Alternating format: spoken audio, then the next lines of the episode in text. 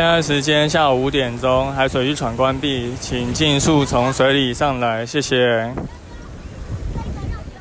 Hello，大家好，你现在收听的是救生日常，我是焦哥，又来到今天的新闻报报啦。这抽要讲的新闻，大家应该都知道，就是我们。虎豹潭就是发生了一个蛮严重的一个溺水意外，就是有六个人被冲走。那现在已经寻获了四个遗体跟两个失踪的小朋友。那还是帮大家先描述一下这个新闻的内容哈。有一个大方体验自然的脸书社团，就是揪了三十几个人到新北市的双溪去举办体验营的活动。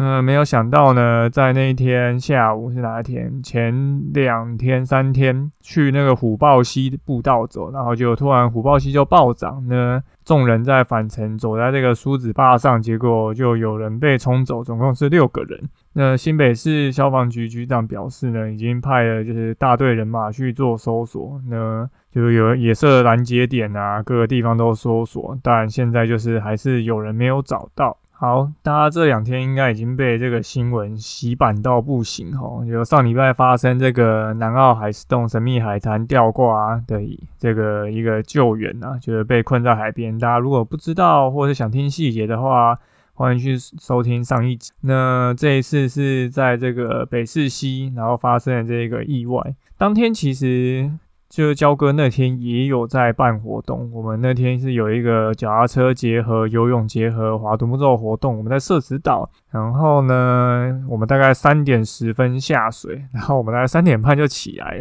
因为我们下水就发觉那个水流很强啊，虽然天气很好了，还有太阳，可是基本上大家划不太动，划东倒西歪。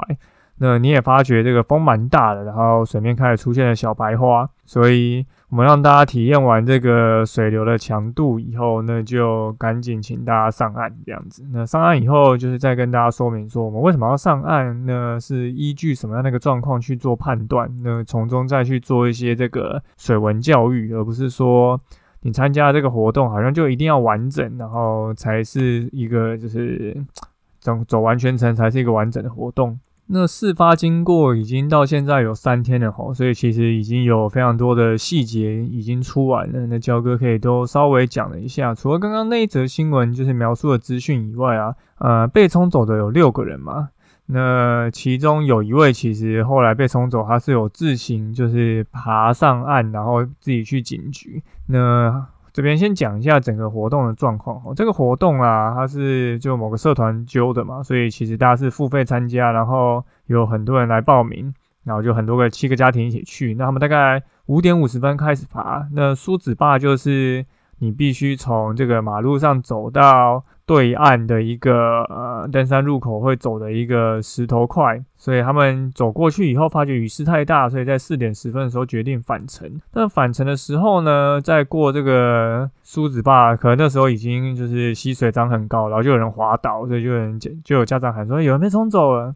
然后呢，就就有一群人被冲走，然后剩下的人就还没过溪的，就是见状就赶紧就是回到岸边，然后就直接打电话求援。那刚刚讲到有一个九岁的小女孩获救吼，那新闻也采访她，问了她相关做法，她说她就是反正发觉。就是她被冲走以后，就就是猛抓在水里，那就抓到旁边的树干，然后就倚靠着这个吸水的大石头，趁机换上了他包包里面的蓝色外套，然后拿哨子出来吹这样子。那应该就是没有人听到他吹了，所以他最后新闻也是描述说他是自行走去派出所这个报案这样子。那这一次的意外其实真的是有很多的内容可以谈哦，焦哥就是尽量就是从各种不同角度，还有看了一些前辈跟大大们的文章分析，然后在这边一并跟大家做一个解说。首先呢，很多人会说就是下雨是不是就会等于溪水暴涨？其实这个是两码子事哈，就。是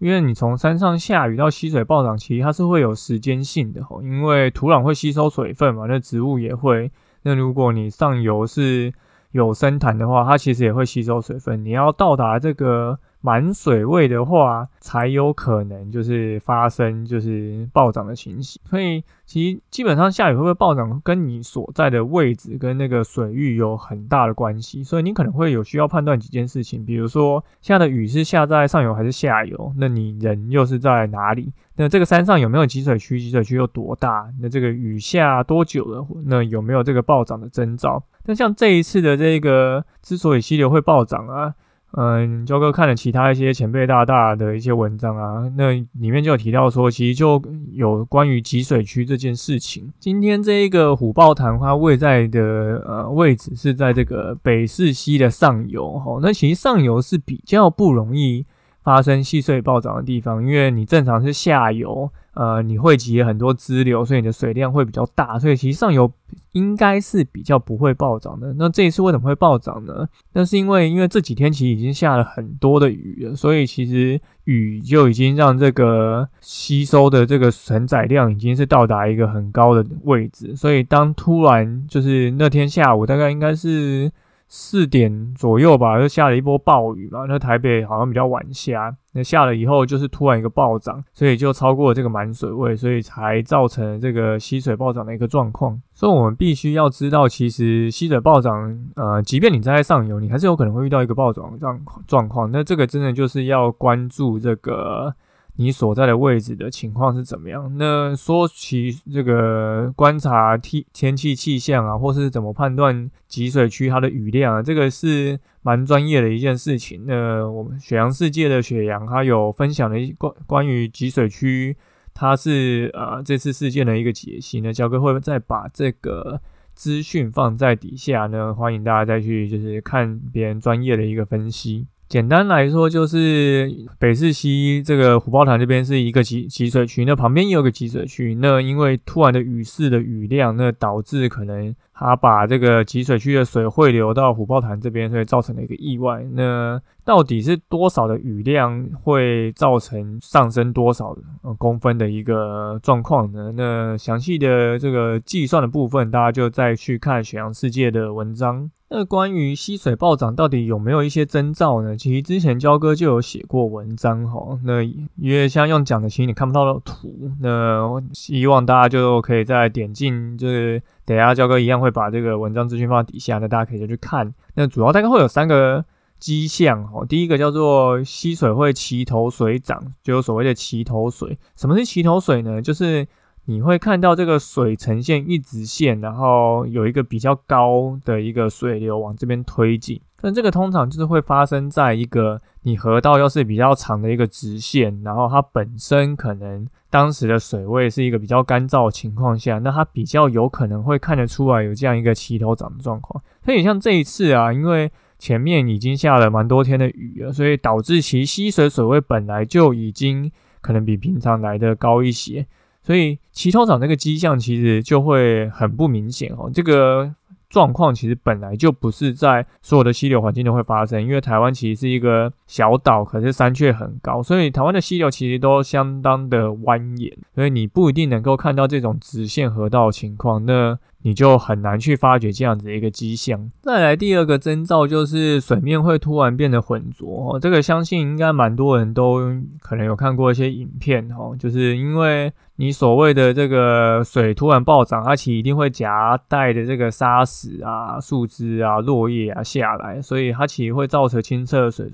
变浑浊。那焦哥其实自己没有去过虎豹潭这个地方吼，那当时的水位状况到底是怎么样？其实焦哥并不太清楚。那有一种说法也是焦哥看到其他的前辈分析说，因为也是因为连日的大雨，所以其实有些可能枯枝落叶或泥土早就已经被之前的雨冲刷干净了，所以这种突然的暴雨，它虽然有夹带大量的水下来，可是因为原本可能是枯枝落叶。泥土会被夹带下来的这个一个状况，造成溪水浑浊，可能因为之前的雨就已经让这个状况变成是比较小了，所以你就更难去观察到这样的一个征兆。然后再来一个征兆就是水流会突然加速哦，因为大家可以想一下，因为水突然变多了嘛，那你造成水的流速变快，其实是很正常。但是教哥必须说哈，一般人应该是看不太出来水的流速有没有变化哦，教哥自己也没有。亲眼目睹过溪水暴涨的一个状况，因为我自己是 只要下雨就不会去了，就我我是连收尸葬都是非常就是不开心的那一种，所以我只要看到这个地方会下雨，我就绝对不会就是出门去那个地方过夜或是玩水哦，而且因为下雨拍照也不好看呐，所以。我们就是直接就是避开这种状况，所以像焦哥刚刚讲的所谓积水区的问题啊，或者这些征兆的问题啊，有时候其实真的不是那么好看得出来，而且即便你看得出来这些征兆，你看到以后，你可能只有差不多十秒的时间可以逃难哦，因为这个水都是来的又快又急，所以你当你发现这些征兆的时候，你还要来得及跑。那你说一般人会去判断什么集水区大小嘛？或是单位下雨量啊、单位时雨量啊这种情况啊，其实真的是不太会哦。交哥也不是说你每次出游或者是每到一个地点都会就是非常仔细的去精算这些事情，所以我自己是这么建议的：你只要看这个气象预报，下雨区超过三十帕，你就可以不用去那个地方，因为。三十趴就是一个应该可能会下雨的一个状况。那有封面就是不要靠近西边跟海边，那这个就其实就直接帮助你可以就是解解决掉这些问题，尤其是西边哈，因为有时候你看你这边没有下雨。那可能山上就是有乌云，那可能山上是下雨，它就有可能造成溪水暴涨。有可能山上就是你看起来没有乌云，然后实际上下下雨，你也不知道啊，可能你看的不够远啊。所以焦哥自己是建议看这个预报，你就是基本上就是状况不 OK 就直接不用去。那我们上一集有讲到这个，可以看除了看这个中央气象局以外，有一个叫做 Windy 的软体，就是不管是哪一个水上活动的玩家，基本上都会很常用的一个软体吼。那焦哥其实蛮推荐一种，就是练习去看这个资讯的一个方式。如下次如果你去任何一个地点游戏去玩呐，你发觉现在的天气状况不太好，风很大，流很强，或是浪很大。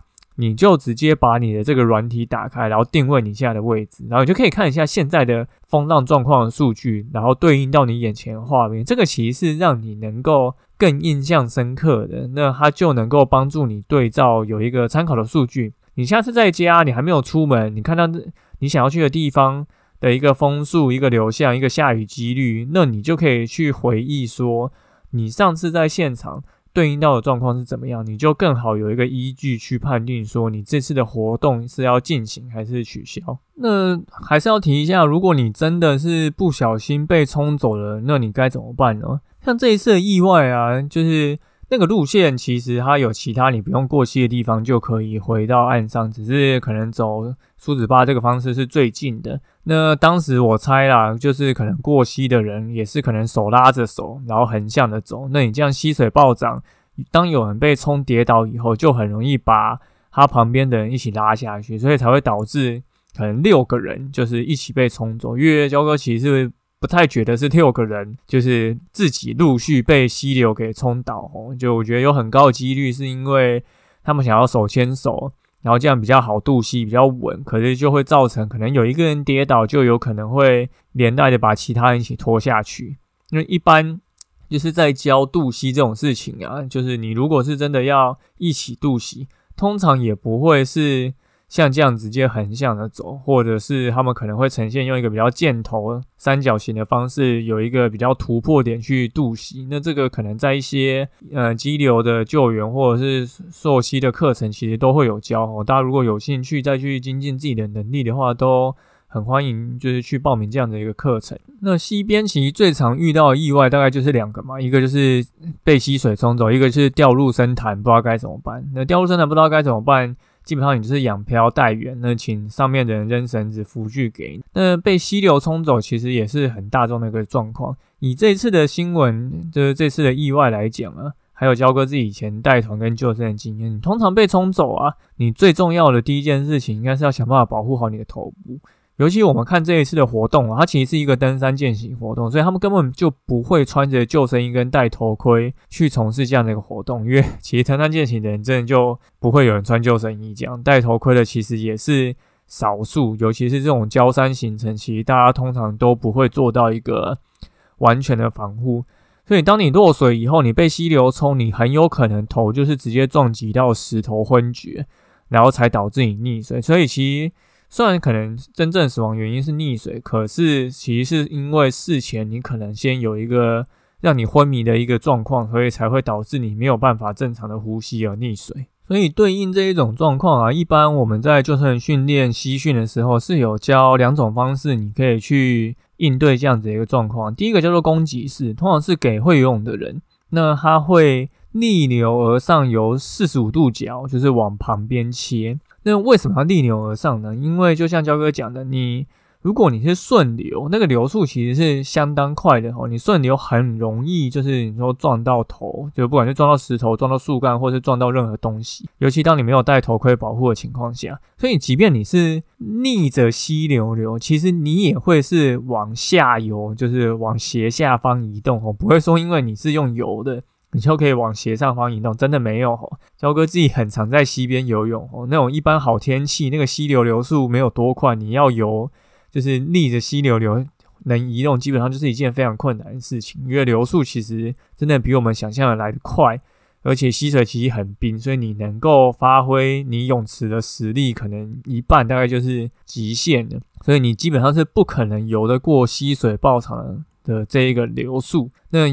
游四十五度角，其实四十五度的概念就是要你往旁边斜着游了，因为你直接横向游，就是一样会有比较高的风险，直接撞上石头。那还有另外一种方式叫做防守式哦，防守式，呃，也不能说是给不会游泳的人，而是它就是一个比较。可能你泳技没有这么厉害，可以使用那个方式。即便是会游泳的人，他遇到一些状况，他可能也会用防守式，因为你攻击式基本上你要能有抬头节，那抬头节一般人其实都不会有。那防守式它基本上的原则原理是这样子，他会手抱着胸口，脸朝上，那脚是朝着下游做仰漂动作。那一般来说，不管是抬呃防守式还是攻击式，都会穿着救生衣或头盔哦。像在我们训练的时候，基本上都是这样的，因为。你做防守式，你要做仰漂的时候，其实不是每个人脚都能够漂得起来。可是，在这种溪水暴涨的防守式，他的脚要漂起来是一件很重要的事情。为什么呢？因为如果我们的脚是沉在水里面啊，我们很有可能会勾到